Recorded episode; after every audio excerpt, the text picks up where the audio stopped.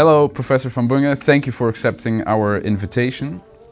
We want to start right away with the philosophy because in the introduction of this episode, I covered a bit of Spinoza's life and his works.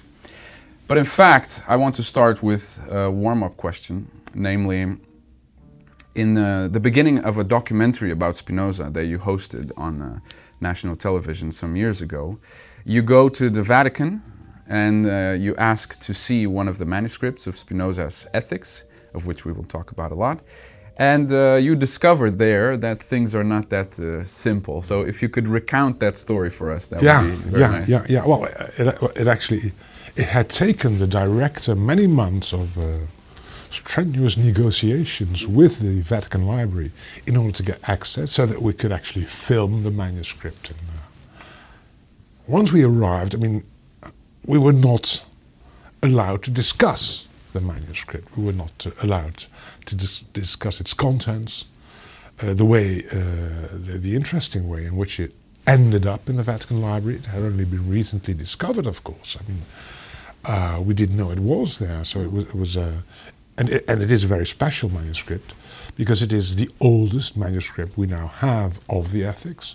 We know Spinoza completed the book in 1675. This manuscript dates from that period. It was only published, of course, after his death in 1677, early 1678. But uh, again, uh, we're not allowed to discuss uh, Spinoza's philosophy uh, at all, uh, and not just not in the library, but we were even told that it was impossible to talk about Spinoza in the Vatican. Now, the Vatican is not such a massive state, of Yeah, course, yeah. but so I mean, in a, he was in in a, in a weird sense, he was still persona non grata. Uh, this, uh, of course, uh, we showed this in the documentary, documentary because it was, of course, it was impossible not to show it. Because as soon as I started asking questions about, well, how did it get here, and uh, uh, how do you feel about uh, owning such a wonderful thing and such a great? They, they shut up, and that was um, we couldn't go there. It, it was it, it was actually much worse. I mean, in, in a sense, I mean, we, we I don't want to sound ungrateful. Otherwise, we were received very kindly there, but. Um, something very odd happened there as well. At first, they come up with a wrong manuscript. So, so they have, so they, um, you have this shot in which I, uh, um, I'm, I'm, I'm given this, the, this manuscript, and I'm, for God's sake, I mean, I couldn't make head nor tails of it. Yeah. I mean, so you figured thing- out that it wasn't Spinoza's it- Ethics. for one thing, I mean, it, it looked like a six. I thought this is 16th century theology, but it's. I mean, I know what the ethics looks like. I mean, I've read the book. Yeah, that's in one mind. Yeah. I. So I mean, um, so I, so I was. wondering, I, I mean, what is this? So the scene in which you hold the book and look at it, that, That was the second. No, no, that was, the oh, that second. was the I mean, second book. I mean, that was the second book. So, I was, and, and at first they refused to to, to, to, take, to take any action. No, we're the librarians. We know what we're having. I said, well, I'm sorry, this is not Spinoza's ethics. Uh, upon which it, she suddenly grabbed the manuscript that I was given from my hands and and returned with the with a real thing, which uh, uh, again uh, we were not allowed to discuss yeah. uh, still very touchy subject. What is uh, what is it about Spinoza that is so original and was so original then and so scary or dangerous now uh, in relationship to theology and the idea of God? I think there's a lot, there's much, there's much. Uh, I must also, perhaps it is good, to, of course, there's so much emphasis has been put, uh, especially recently, on, on his novelty, on, on the radical nature of his thought. On the, let's not forget a, a few things about Spinoza, of course, as a philosopher, are perfectly traditional. I mean, um, he published exclusively in Latin at a time in which many of his colleagues had adopted the vernacular. I mean, Bacon publishes in English already. Uh, Descartes in French. Hobbes writes his Leviathan in English, has it translated afterwards into Latin. In that sense, Spinoza is actually pretty old fashioned. Uh, and since he wrote Latin, he uses a conceptual vocabulary, a philosophical a terminology that is that looks pretty old-fashioned as well. It's, it looks like a, a scholastic. He uses scholastic terms: substance, attribute, Mm, modes. yes. The wonderful Aristotelian sound. Aristotelian, absolutely. The uh, which other concepts? Well, there were no other concepts available, of course. You could easily say, but if this is the tool you're given, the wonderful thing about, uh, or the, the exciting thing about Spinoza is that he he actually creates what an Italian colleague uh, once called a semantic revolution. He, he adopts this, this traditional vocabulary and ends up with a philosophy that in many ways was revolutionary and that marked a sharp departure from a, a, the entire Judeo-Christian tradition, and we know. Uh, if you read his correspondence, we only have a few letters, but it's, it's, it's, it's very telling correspondence. He shows an acute awareness of the big difference, the, the, the gap separating him from tradition, if you will. And he tells us uh, Christians believe in a God who is transcendent, a transcendent God, a God who has created nature, created the universe, and is above, beyond nature, that can in no way be identified with nature. Whereas I believe, as I have argued, it's not a matter of belief. I mean, he actually demonstrates, Yeah. he tries to demonstrate the, the indubitable truth of his own uh, philosophy. Uh, we should start thinking about this God as the immanent cause of nature, a God who works in nature and cannot genuinely be separated from nature. Uh, this, of course, uh, also marks a sharp departure from Descartes. And Descartes uh, uh, uses God as the creator of the two substances, uh, uh, matter and mind, the, the two halves of reality, of created reality. He calls these two things. He calls these two things substances. Spinoza, by a re, redefinition, if you will, of the Cartesian concept of substance and its attributes, ends up with this idea that in reality there can be only one substance, which is God, and which equates with nature, Deus sive natura. Yeah.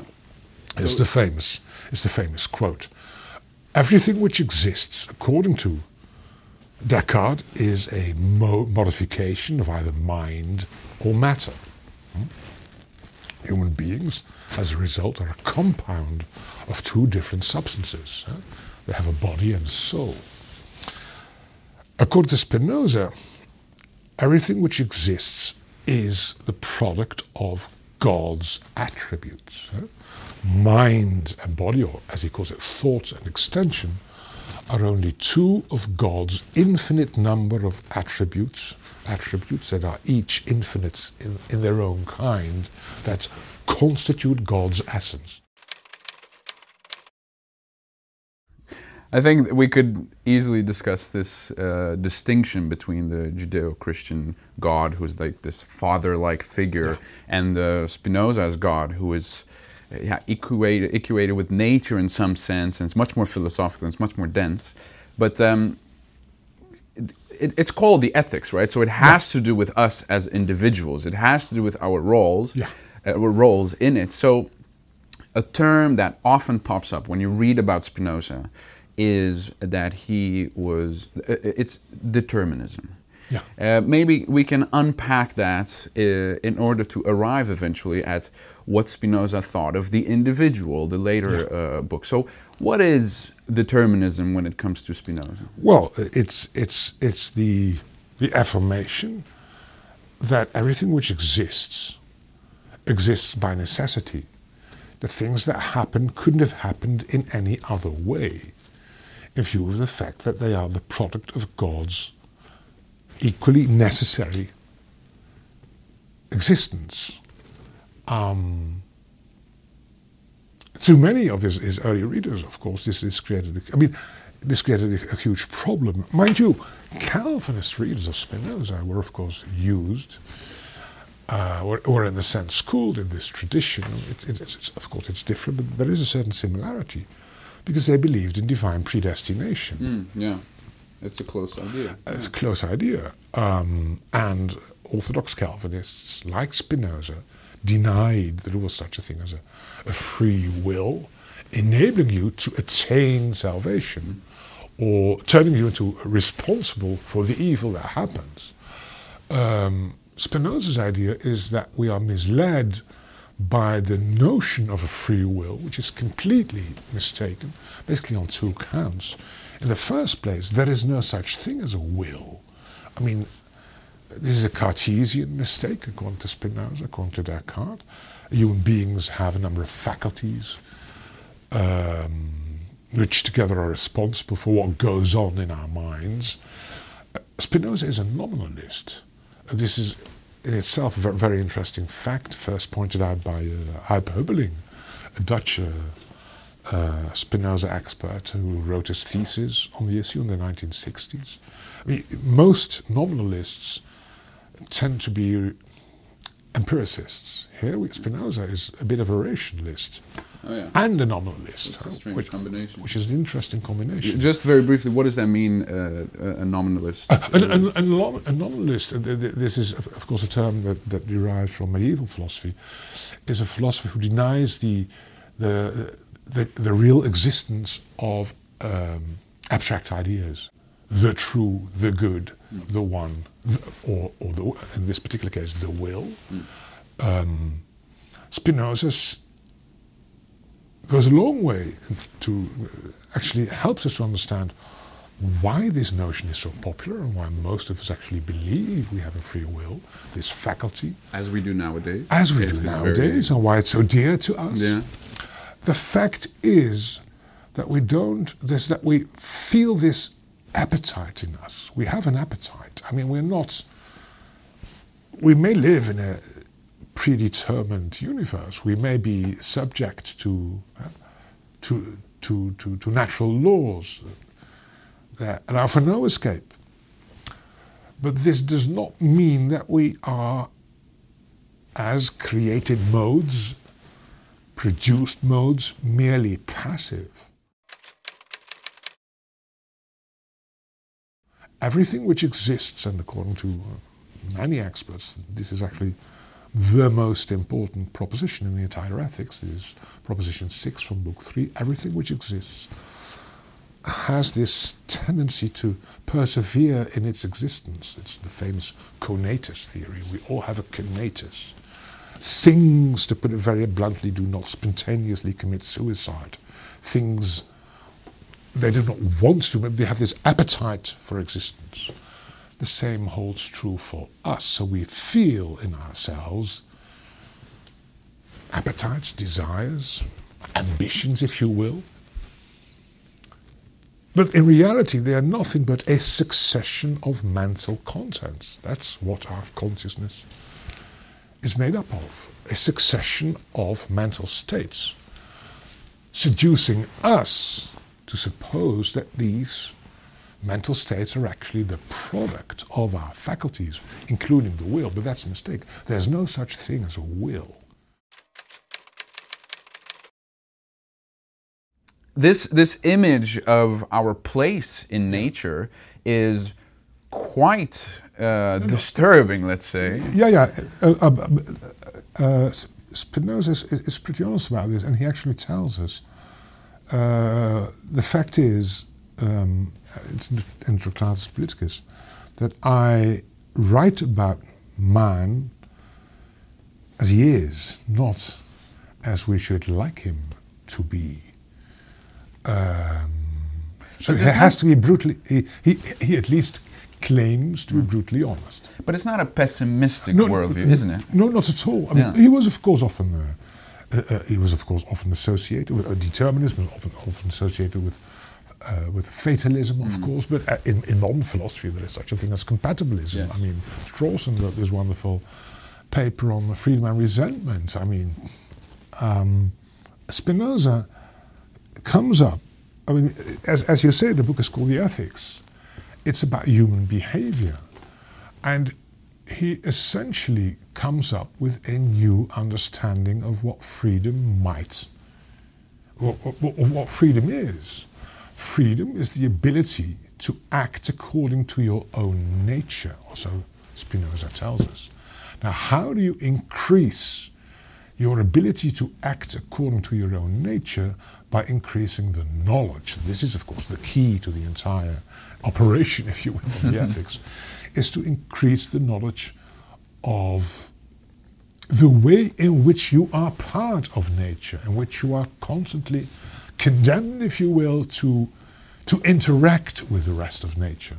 The claim is that uh, increased knowledge of and insight into the way in which we interact with the rest of nature not only produces a singular joy, which lifts your conatus, but will actually increase your autonomy or increase your ability to act not according to the rest of the world, but according to yourself. Yeah.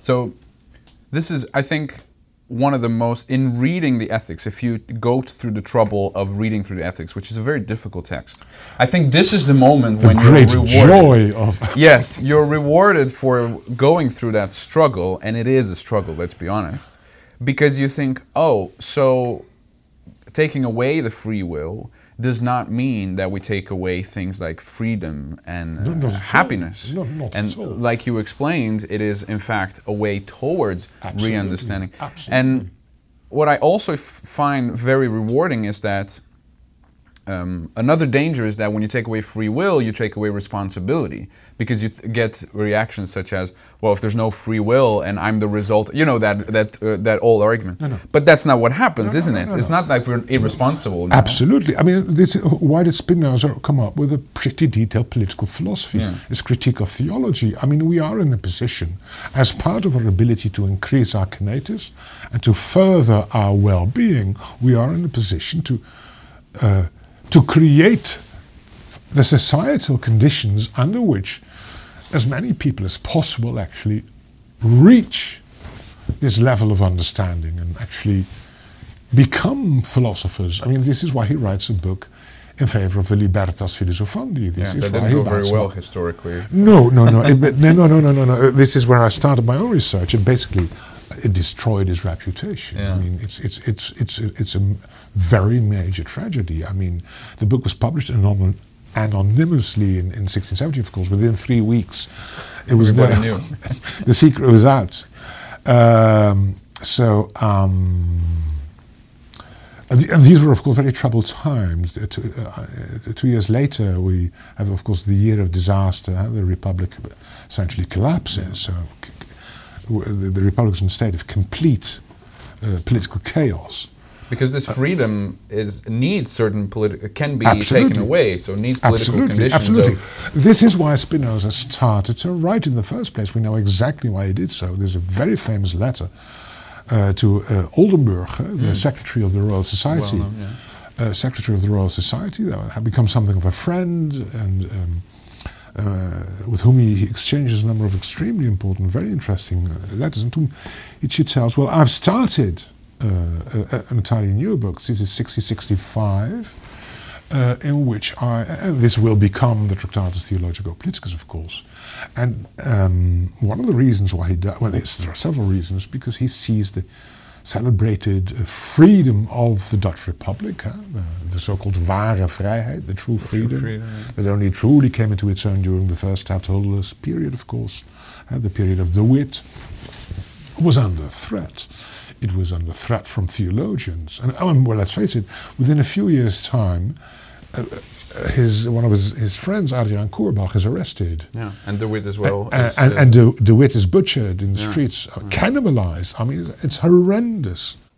There's another reason. He um, he wants to fight. This is interesting, of course, and, and, and, and also also sad in a sense, unfortunate. He wants to counter the rumors according to which I'm an atheist. Th- There were these rumors around, we know this. Although it had, of course, been the tragedy of the Ban. He had been ex- excommunicated from the Jewish community as early as 1656. But we know that by the late 1950s and 1650s and early 1660s, rumors had started to spread, both in Amsterdam but also in Voorburg, where he was living at the time, about his about this atheist Jew, Mm.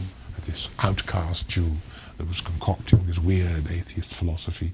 Rumors were he wanted to to stop these rumors. It is interesting to um, look at his impact maybe further than the 18th and 19th century because there is a lot of interest for Spinoza nowadays, and you might be thinking, Yeah. how can that be? Because we're almost 400 years uh, separated by him. Yeah. But there is a constant, especially Yeah. in the late part of the 20th century, there's a constant interest for Yeah. uh, Spinoza. So even though immediately afterwards he might have been discarded for a variety of reasons, nowadays people uh, go back to him and Yeah. rediscover him, so to speak. How do you how do you I- I think- experience that? Yeah, yeah, well, I know it's true. I mean, there, there is such a remarkable fact that the Dutch Spinoza Society, uh, which was established in the late 19th century, is the largest philosophical society in the Netherlands. That in itself, of course, is weird or, or interesting. I think, I think there are several. Uh, you have to, look at this at several levels. When I talk about a phenomenon such as the Dutch Spinoza Society, you're essentially talking about laymen. And these people are not academic philosophers, they're not professors of philosophy at university. They, they're a collection of dentists, of accountants, of students, of what have you. Uh, people who have this fascination with this philosopher. Why? I think this has a lot to do with the pretty rapid and very radical secularization which took place in Dutch society during the 1960s and 1970s when all of a sudden the churches were abandoned and theological authority collapsed, uh, which leaves many people, or at least some people, with a, a certain vacuum. There are big questions that you want to think about. And as a matter of fact, Spinoza allows you to do so. He allows you to talk about nature, about God, about the soul, uh, without it becoming uh, Theology. theology or New Age. Yeah. Or, Oh, yeah, and it yeah. I mean, there are many uh, dangers associated with this kind of talk. I mean, as a, it, it really happened to me. I, I once had a lecture at the Dutch Spinoza Society, and afterwards, th- this fellow comes up to me and tells me the wonderful thing about. Sp- I, I believe he was a bricklayer. I mean, no connection with the kind of academic research that we engage in. No. The wonderful thing about Spinoza is it allows me to talk about God without having to believe in him. Hmm. I mean, there is a, a desire. Hmm. There is, at a, completely different level, of course, there's the academic interest in Spinoza, in French philosophy, for instance. As you said, it's during the 1960s it all started. And we know, as a matter of fact, this has actually been demonstrated bibliographically. I mean, um, Spinoza's study starts to have this renaissance. The, the academic academic research into the contents of his philosophy, the consequences of the logic of the of the system, if you will, but oh, its its historical context. It all started end of the 1960s as I- in Paris, when all of a sudden a number of very major new books came out, and a new kind of Spinoza was being presented here. Is Spinoza who not only abandoned the tradition that we started with, huh? the, the, the, the Judeo-Christian tradition, according to which there is a transcendent God. No, he also abandons the logic of Cartesianism, which has, to a large extent, defined the history of modern philosophy. Ever since Descartes, so-called modern philosophy has been, has been obsessed with the subject. The first truth established by Descartes is, of course, the cogito. Eh? I- I can doubt whatever I want, but I cannot doubt the fact that when I doubt, I think. So as a consequence, this, this is the first truth. I mean, this goes on to Kant, huh, his transcendental philosophy, to Husserl, uh, even the philosophy of language. uh, they're all languages, they're all philosophies. In all these projects, philosophy takes its point from departure, its starting point from the subject. When you read the ethics, Spinoza does not start with a cogito. No. Mens, the mind, is only the subject of Spinoza's philosophy in book two. His first book is about God. first God, and it's from God's existence, or the existence of nature, if you will, that he deduces the existence of the subject upon which he comes into his own writing, his ethics. Yeah. So he returns the order. He says goodbye. He, he abandons this subjectivist trend in this, this potentially idealist trend in philosophy, and I think that played a key part in in the new interest in Spinoza, because as as, as, as a French colleague of mine once remarked, he is in a, in a very real sense a much more realistic philosopher. I mean, the early critics of Descartes were already confused about the fact that Descartes somehow managed, it looked as if Descartes had somehow managed to, deduce the existence of God from the existence of Descartes. First, we establish that I exist, next we accept that God exists. Spinoza is much more realistic. I mean, the fact that we exist is the result of the existence of nature. Well, thank you very much. This has been uh, enlightening in more ways than one, and um, hopefully we'll uh, keep in touch, and I'll uh, Okay. we'll discuss further. My pleasure. Thank you very much.